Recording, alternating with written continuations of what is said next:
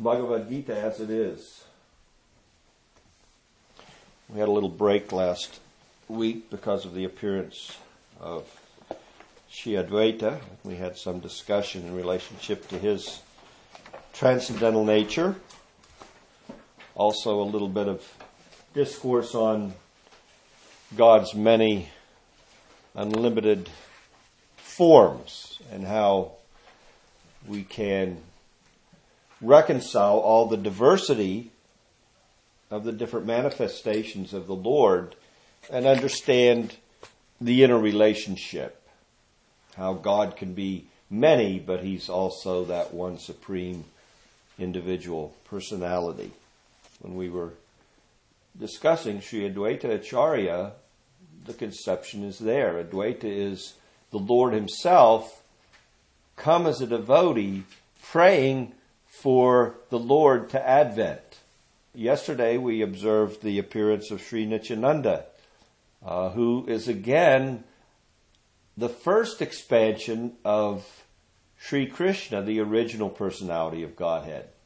So the first expansion is Baladev, and Baladev comes with Chaitanya Krishna in Kali Yuga in the capacity of, of servant. Baladev, although Krishna's first expansion, is always serving as the sustenance, as the existence factor of Krishna's manifestation.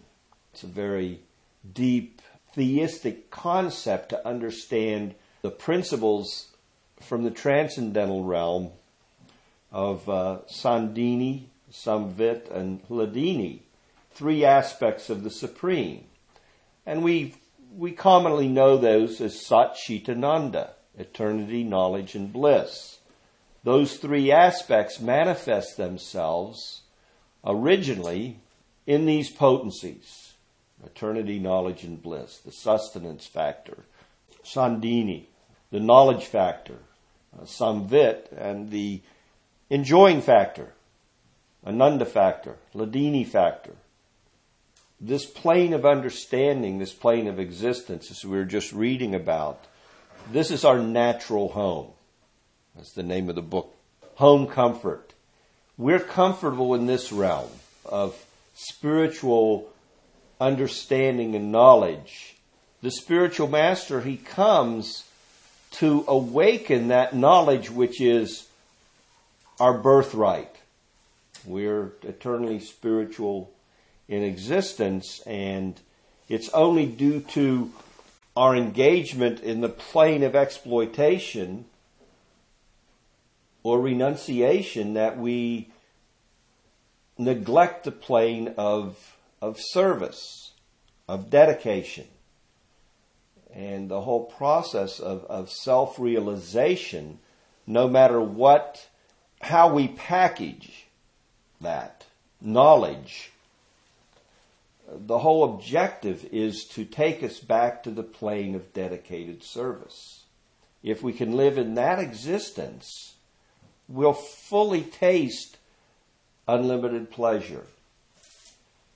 So, tonight, in the conclusion of the second chapter, uh, we're going to see Krishna give specific knowledge to Arjuna in regards to the necessity of control of the senses in order to make some advancement to that plane of our of self-realization.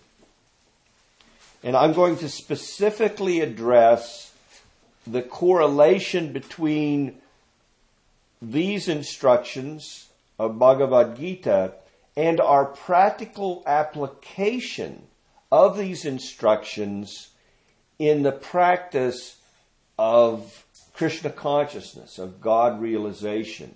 Bhagavad Gita gets very specific as to the application of karma yoga, working in the world with the intent of yoga or coming into contact with the Supreme. Jnana yoga, working with our mind with the intent of coming into contact with the Supreme. Even Krishna touches in Bhagavad Gita upon Astanga Yoga, the control of the senses with the intent of coming into contact with the Supreme. But specifically, at the end of the second chapter, he gives emphasis to the practice of bhakti yoga above all. One of the great acharyas, Vishwanath Chakravarti Thakur, he considers this whole second chapter to be like a sutra. A sutra is like condensed spiritual knowledge, packed up. And he considers the whole second chapter to be like a sutra. And the text then, as it progresses beyond the second chapter, is unpacked more and more. It's broken apart so that we can digest it. As you know, like when we're reading those first verses uh, where Krishna gets into an explanation of what is your true nature, your soul. Never was there a time when you did not exist, nor I, nor all these kings. We can't be blown away by the wind. We can't be withered. We can't be drowned in the water. We can't, we can't be eliminated by fire we're, we're soul. I was thinking we would chant a very interesting verse regarding the way our senses drag us away from our true spiritual nature. Uh, it's text 62. When contemplating the object of the senses, a person develops attachment for them, and from such attachment, lust develops, and from lust, anger arises from anger, complete delusion arises, and from delusion, bewilderment of memory. When memory is bewildered, intelligence is lost. And when intelligence is lost, one falls down again into the material pool. Majana Trimanandasya Janajana Salakaya Chakshurun Militanyena Tasmai Shri Gurave Namaha. I was born in the darkness of ignorance, but my spiritual master has opened my eyes with the torchlight of knowledge. I offer my most respectful obeisances unto him. Now, this section of the second chapter actually begins back and is in response to a question by Arjuna in text 54. Arjuna says in text 54, O Krishna, what are the symptoms of one whose consciousness is thus merged in transcend- transcendence? How does he speak? And what is his language? How does he sit? And how does he walk? Now, week before last, we worked up to text 59. Text 59. Visaya vinivartante niharaharashya dehina rasavarjam rasopyasya param dristva nivartate the embodied soul can work and endeavor to control the material senses. And we see many great mystics and sages and yogis who endeavor strenuously to control the senses.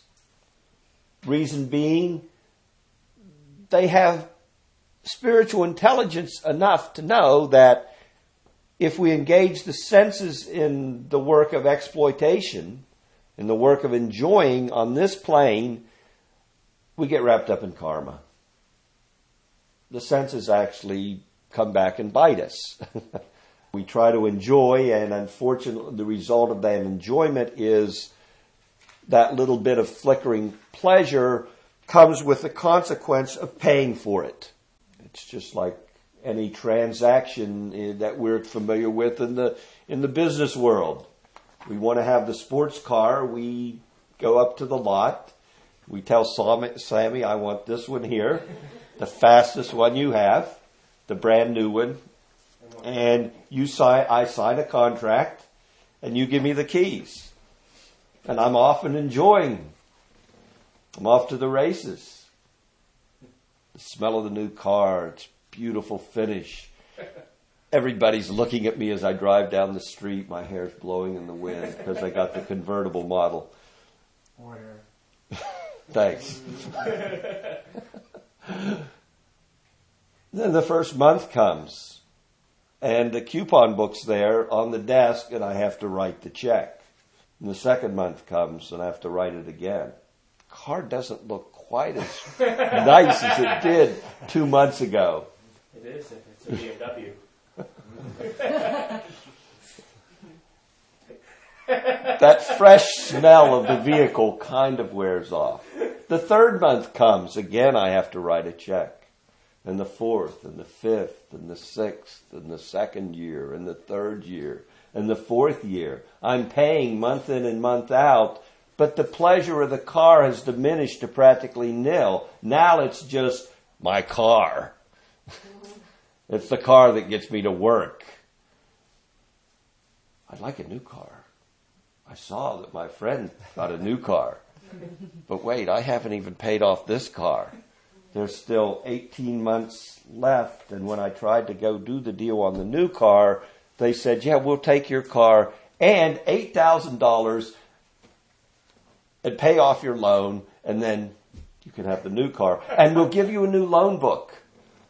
But that sm- fresh smell of the new car is there, that feel, everybody's looking at you. Let me do it again. That, unfortunately, is the way of the world, this plane of existence. It doesn't matter if it's a car or whatever it is. We have to pay the piper, and the piper comes in the form of karmic reaction. In some of the reactions, we don't actually write a check, but we definitely suffer the consequence. There's so many things we could go into here. But I have a, I have something I want to cover. So we've kind of touched on again and again the fact that no matter what we do on this plane, there is a price to pay. That verse 59 is so important because Krishna is saying there, the yogi, the jnani, they can work so hard to, or even the karmi, can work so hard to control the senses, but unless he's developed a true spiritual taste, a true realized knowledge of his transcendental being, it's going to be just as flickering as everything else in the world. And that's hard. That's a hard pill to swallow. And they work so hard sometimes for lifetimes, sometimes for hundreds and thousands of years. You go to India and there's one festival they have every decade, 10 years, right? Kumbh Mela, 10, 12 years. They, this is like major. They have smaller ones, but the major one is you know every 12 years. And these yogis come down out of the mountains and they're, they're, they, they're naked They've been doing austerities that we couldn't even imagine.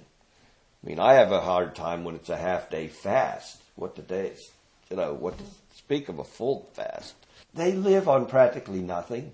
They have no sex life. They have no, they have no creature comforts at all. They, sh- they push them all away. But still, even despite so much strenuous labor to control the senses, there's every chance of them falling down. Now, in this section, if you've read the purports, there's a couple examples there. There's the example of uh, the yogi. I don't know if it's Prabhupada uses it, the yogi who falls down. Perfect control of the senses, but he sees two fish having a relationship and his appetite for sex life is aroused.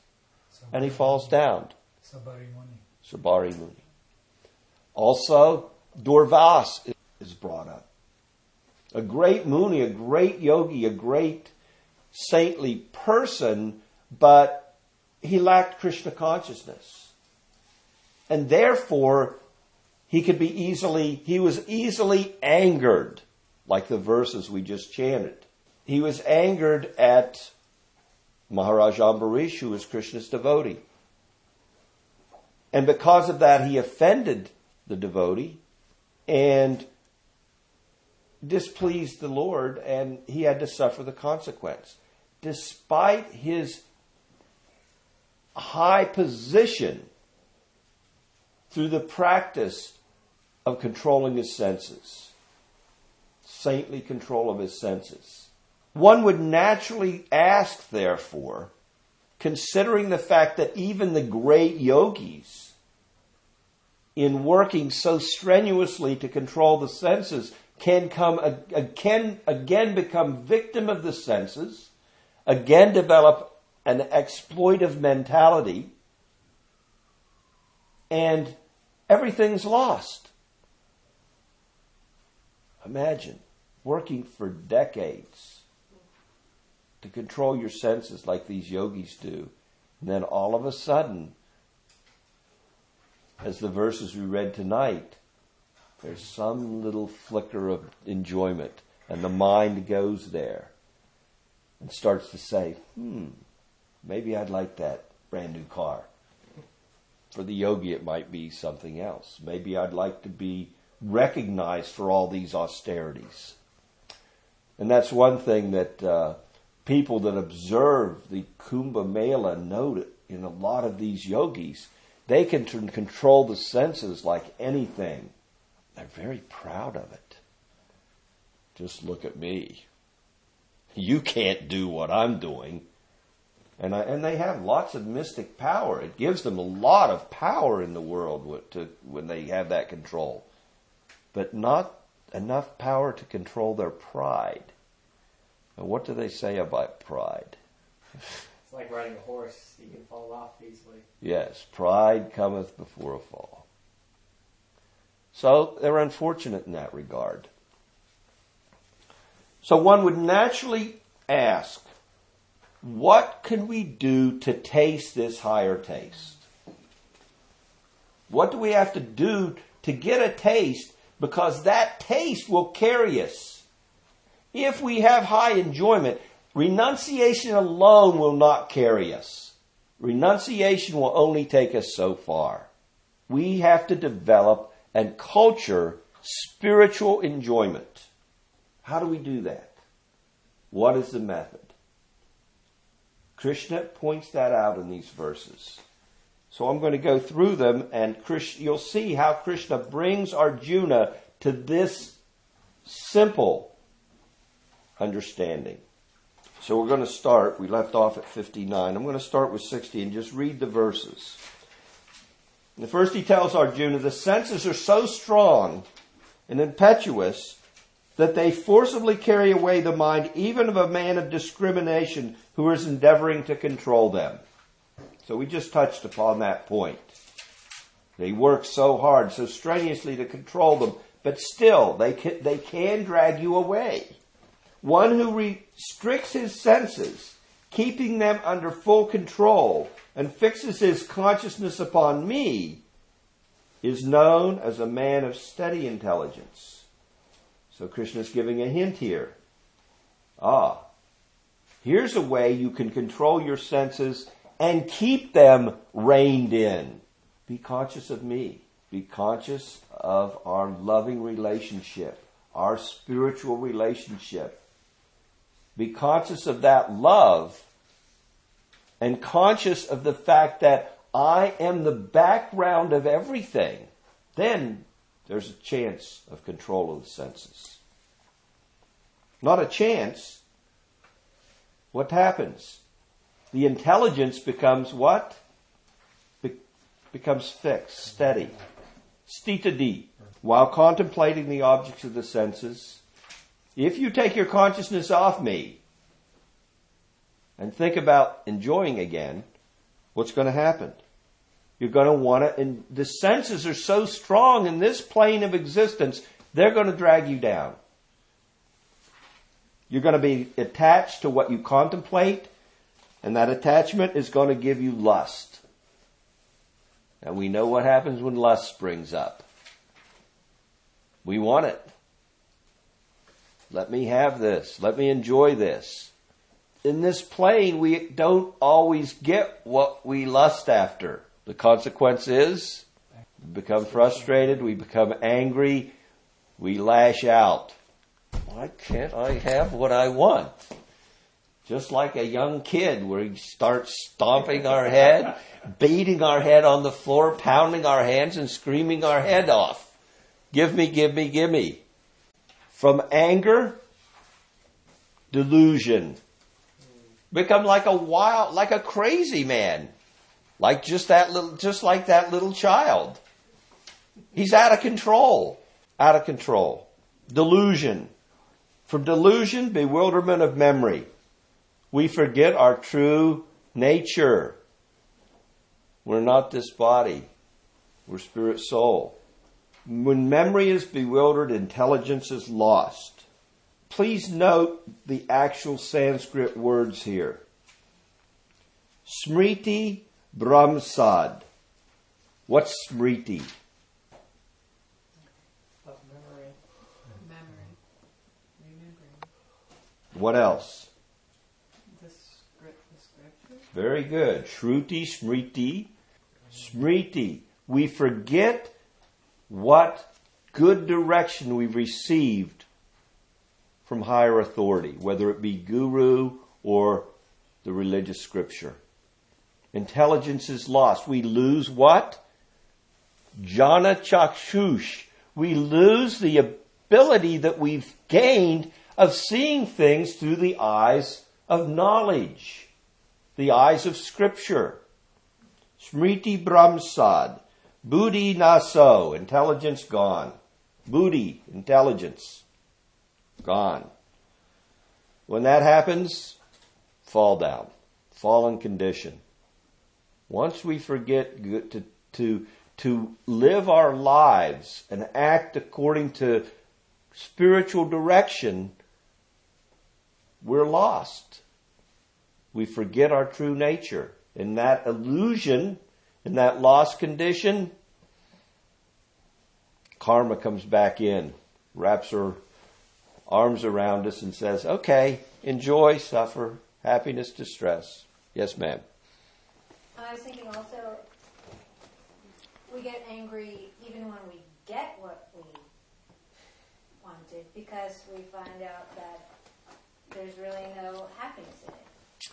Uh, Like, like for, you know, like Christmas. Wow, you just wait all year for Christmas, and then Christmas comes, and there's like a pile of packages, and it really doesn't satisfy you. Even though you get what you asked for, it doesn't satisfy you.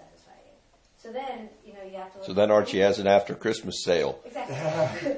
and then, because then you then you go crazy, thinking I've got to, To find, get what I want." Something out there that will satisfy me. And then you just keep looking everywhere. It's kind of. Then you mm-hmm. come to kindred spirits and you buy a bunch of stuff. Mm-hmm. And then, then you find out that that's not really it. Then you got to come back later and buy some. well, you have to wait because in February you get the credit card bill. and you have to pay for all the stuff that you thought would make you happy. But a person free from all attachment and aversion and able to control his senses through regulative principles of freedom can obtain the complete mercy of the Lord.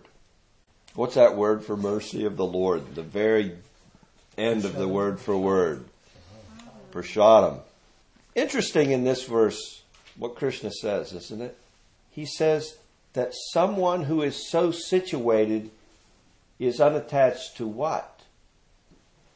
Both attachment and aversion. Both. Renunciation doesn't, to renounce the attachment is one thing, but sometimes in renouncing, we become adverse. We don't see everything in relationship to the Supreme. This is good for me, that's bad for me. But somebody that's truly spiritually situated doesn't discriminate between good and bad. He sees everything as coming from the Supreme, coming from Krishna. If it's all coming from Krishna, it's all good. All of it. He doesn't have to make that distinction. His consciousness, being Krishna conscious, he uses whatever comes his way in Krishna's service. Perfectly. The renunciants haven't a clue. They can't understand the position of Krishna's pure unalloyed devotee. The renunciants can't understand, and the materialists can't understand. In the directions we receive, coming down in the disciplic succession, it's said that one worships their guru as good as God. That means if the guru comes to your home, you would offer him all the facilities that you would give God if he came to your home. Same thing. No distinction. I'll give you an interesting story in this regard because it happened a few times.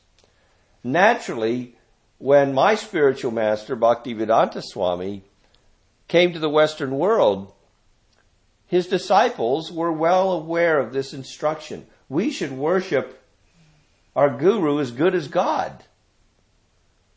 So naturally, they, whatever they could do to make him comfortable, they would.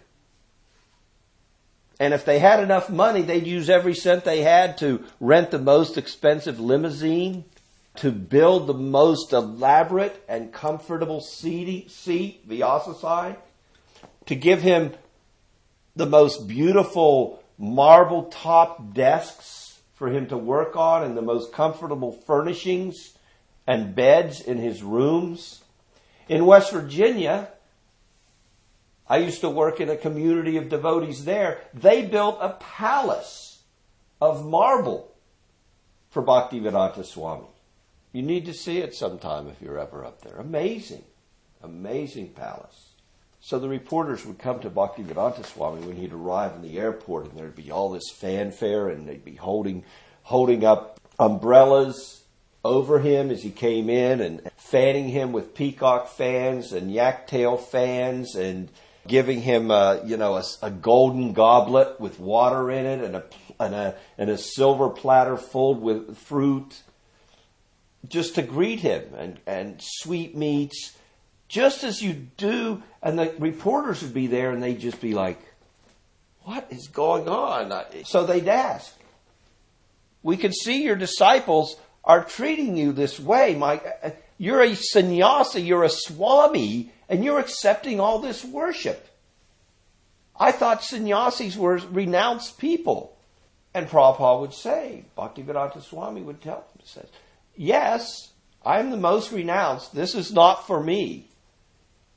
I'm t- accepting this on behalf of the Supreme Lord, not for myself. And as for what my disciples have done, they've done the best they can. Because really, all they could do is rent a $300 limousine. They couldn't rent the, the Rolls Royce or the Bentley.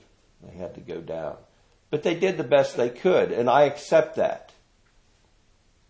And you'll note in the, in the Bhagavat that Krishna himself, from, from his devotees, if they, if they offer with love and devotion, if they don't have the means, but the consciousness of love is there with the offering, Krishna will accept it. And when Krishna was a little baby, and he went to a fruit vendor, and he saw all the adults were coming and bringing a little, a bit, little bit of grains, because he lived in a, in a community, a farming community, they, they would go and they would give some grains to the, to the fruit vendor, and the fruit vendor would give back some, some fruits, which they didn't themselves grow. Krishna imitated them, but a little child with his hands, small hands, running out, the grains are falling out. By the time he got to the fruit vendor, he only had a couple grains left, but he gave, and, and the fruit vendor gave him some fruit, more fruit than he'd paid for. And when she turned around and looked in her basket of fruit, to go on selling, it was filled with gemstones, unlimited value. It's not what we give to Krishna or Guru, it's what's in our heart when we make the offering. For one thus satisfied in Krishna consciousness, the threefold miseries of material existence exist no longer. In such satisfied consciousness, one's intelli- intelligence is soon well established. One who is not connected with the Supreme in Krishna consciousness can have neither transcendental intelligence nor a steady mind, without which there is no possibility of peace. And how can there be happiness without peace? As a strong wind sweeps away a boat on the water, even one of the roaming senses on which the mind focuses can carry away a man's intelligence. Therefore, O mighty armed, one whose senses are restrained from their objects is certainly of steady intelligence. What is night for all beings is the time of awakening for the self-controlled, and the time of awakening for all beings is night for the introspective sage. A person who is not disturbed by the incessant flow of desires that enter like rivers into the ocean, which is ever being filled but is always still, can alone achieve peace, and not the man who strives to satisfy such desires. A person who has given up all desires for sense gratification, who lives free from desires, who has given up all sense of proprietorship and is devoid of false ego, he alone can attain real peace. That is the way of the spiritual and godly life, after attaining which a man is not bewildered. If one is thus situated, even at the hour of death, one can enter into the kingdom of God. Practical application. What is our practical application? What do we do, especially in this age, when what is the question of living peacefully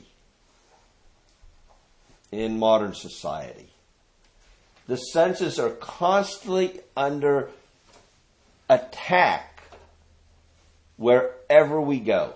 You can't turn on the radio. You can't watch the. T- you can't drive the car down the road without seeing a bombardment of enjoy, enjoy, enjoy, enjoy. Enjoy this, enjoy that. Buy this new thing, buy that new thing. Wherever we go, we're under attack. We're under attack of what? Contemplation. And the verses we chanted? What was it? While contemplating the objects of the senses, poof, were grabbed. Practical application. What do we do practically? None of us in this age, and even the so-called yogis that we spoke about in India, who run off into the mountains to come out every few years,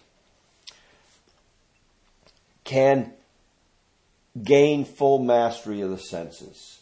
And in the verse we read in the purport, there is no better yogi in the material world. He is the supreme yogi, Lord Shiva.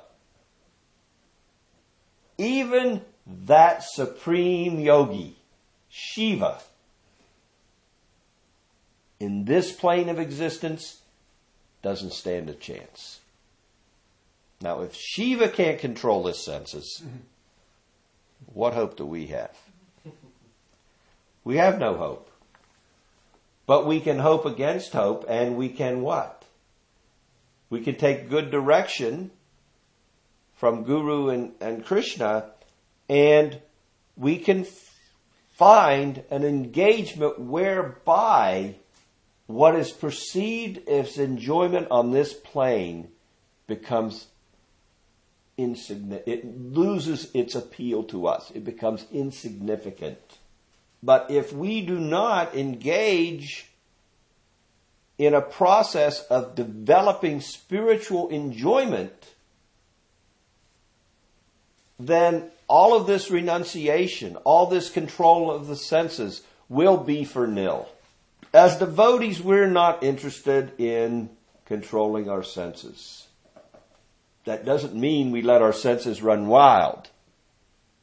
We, could, we, we exert control that's been given to us in the form of good direction by the Guru and Krishna.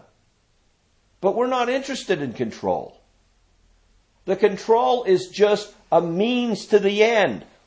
What we're interested in is the end spiritual enjoyment of our loving relationship with Krishna.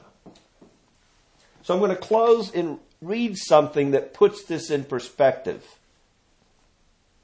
Because I know as far as these verses, you've all read Prabhupada's purports. So you're aware of what, what he said in relationship to these verses. And if not, then you can read them. I'm going to push on and put this into perspective because I've said something that's really profound. Krishna is talking about control of the senses, and I'm saying we're not interested in controlling the senses. And you're saying, wait a minute. I thought he's teaching what Krishna's teaching. Krishna's talking about controlling the senses, not letting the wind blow them away, becoming steady and you're saying, well, that's not really what it's all about. It's not. What it's all about is becoming a lover of Krishna. But there's a means, there is a method that we must employ to come to the platform of love. And that means is sadhana bhakti. And there are different stages of spiritual practice which bring us to perfect love. From the Chaitanya Charitamrita, uh, I'm going to read one purport to put it in perspective. Which part, which part is? This is in the Adi Leela, in the fourth chapter. The confidential reasons for the Lord's appearance. Uh, the verses here are kind of esoteric, but the purport is to the point that I'm trying to make this evening. And the purport is to, to text number 21 and 22 of the fourth chapter. If one cherishes pure loving devotion to me, thinking me as his son, his friend, or his beloved, regarding himself as great, and considering me his equal or inferior, I become subordinate to him. Very esoteric stuff here. Krishna is talking about how he exchanges love on the highest level with his topmost devotees. Prabhupada's purport in this regard. In the Chaitanya Charitamrita, three kinds of devotional service are described. Namely, bhakti, ordinary devotional service, Suddha bhakti, pure devotional service, and mixed devotional service.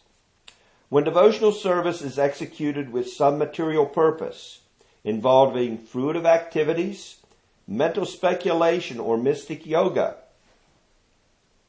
it is called mixed or adulterated devotional service. Keep this in mind. As we continue in our study of Bhagavad Gita, Krishna takes these three paths karma, jnana, and yoga. He takes these three paths and he gradually shows how the perfections of these three paths, which all contain a desire other than pure love of God, he takes Arjuna through all of them and ultimately shows that they all have to be abandoned for the practitioner to taste the highest fruit. So we'll be speaking about this a lot in the coming weeks. Besides Bhakti Yoga, the Bhagavad Gita also describes Karma Yoga, Jnana Yoga, and Dhyana Yoga. Yoga means linking with the Supreme, which is possible only through devotion. Fruitive activities ending in devotional service, philosophical speculation ending in devotional service, and the practice of mysticism ending in devotional service are known respectively as karma yoga, jnana yoga, and dhyana yoga. But such devotional service is adulterated by the three kinds of material activities.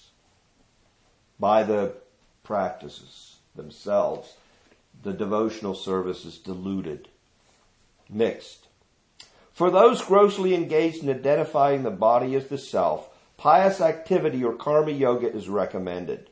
For those who identify the mind with the self, philosophical speculation or jnana yoga is recommended. But devotees standing on the spiritual platform have no need for such material conceptions of adulterated devotion. Adulterated devotional service does not directly aim for love of the Supreme Personality of Godhead. Therefore, service performed strictly in conformity with the revealed scriptures is better than that, than such divided bhakti, because it is free from all kinds of material contamination.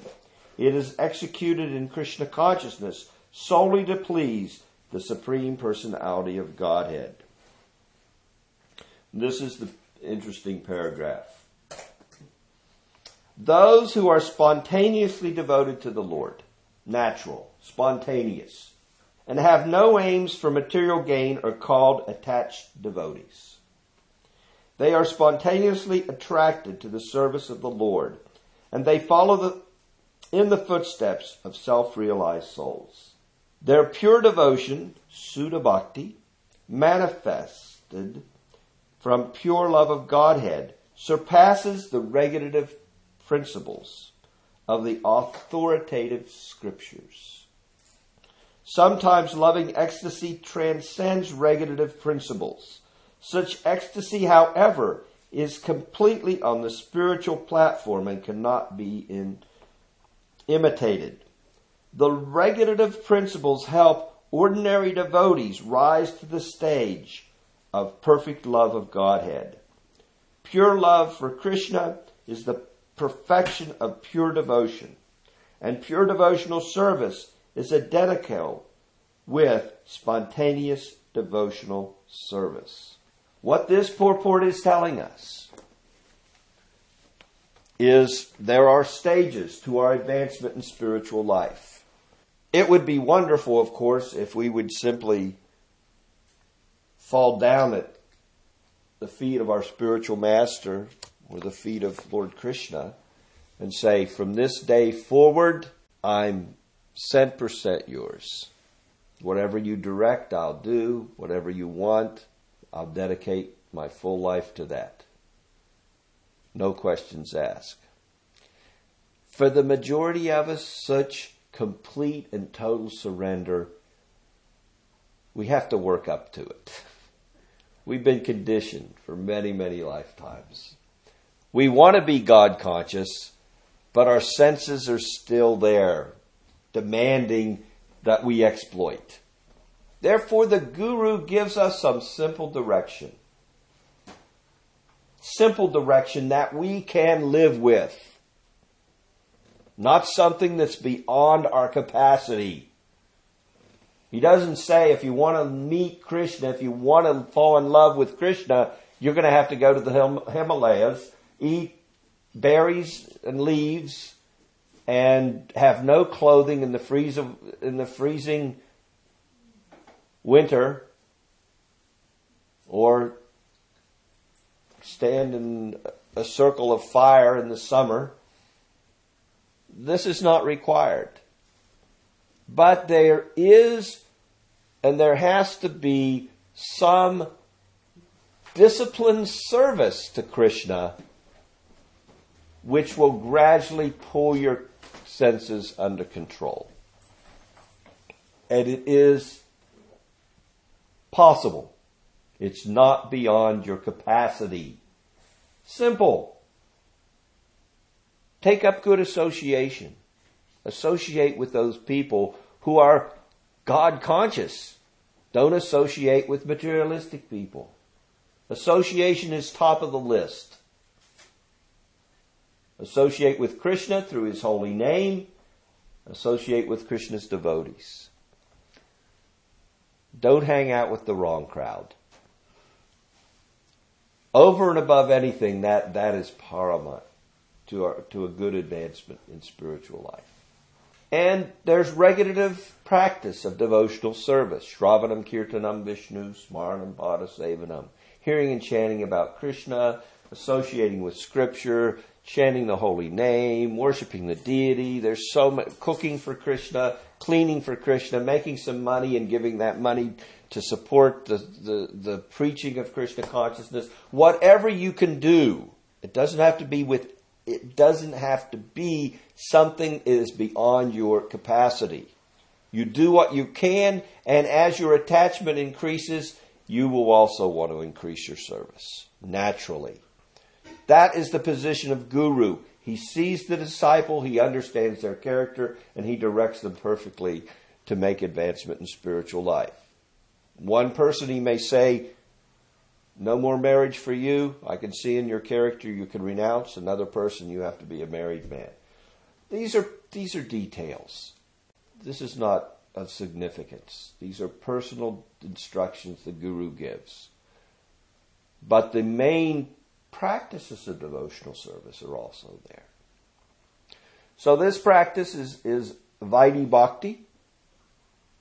And gradually by following this Vaidhi Bhakti and sincerely chanting Hare Krishna, Hare Krishna, Krishna Krishna, Hare Hare, Hare Rama, Hare Rama, Rama Rama, Hare Hare. By sincerely praying, Krishna, please, I do want to come to a platform of tasting my spiritual relationship with you. I'm sincere about it.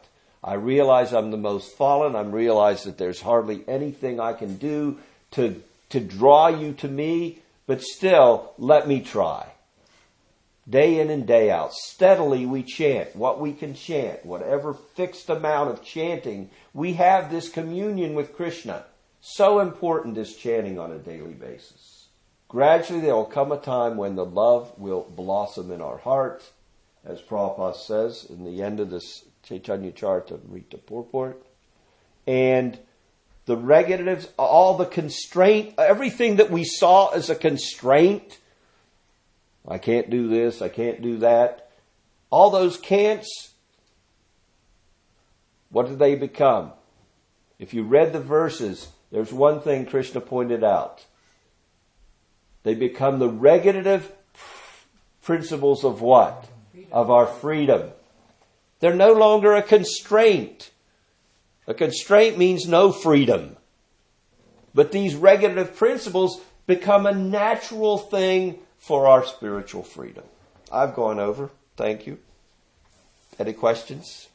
I could stay here and talk longer, but we'll, we'll continue next week. I have also a comment. Uh, in regard to Saubhari Muni, you mentioned mm-hmm. uh, in the purport Prabhupada gave his example. Uh, are you aware of his, you know, why he got agitated by, by seeing those uh, fish? Uh, there was offense.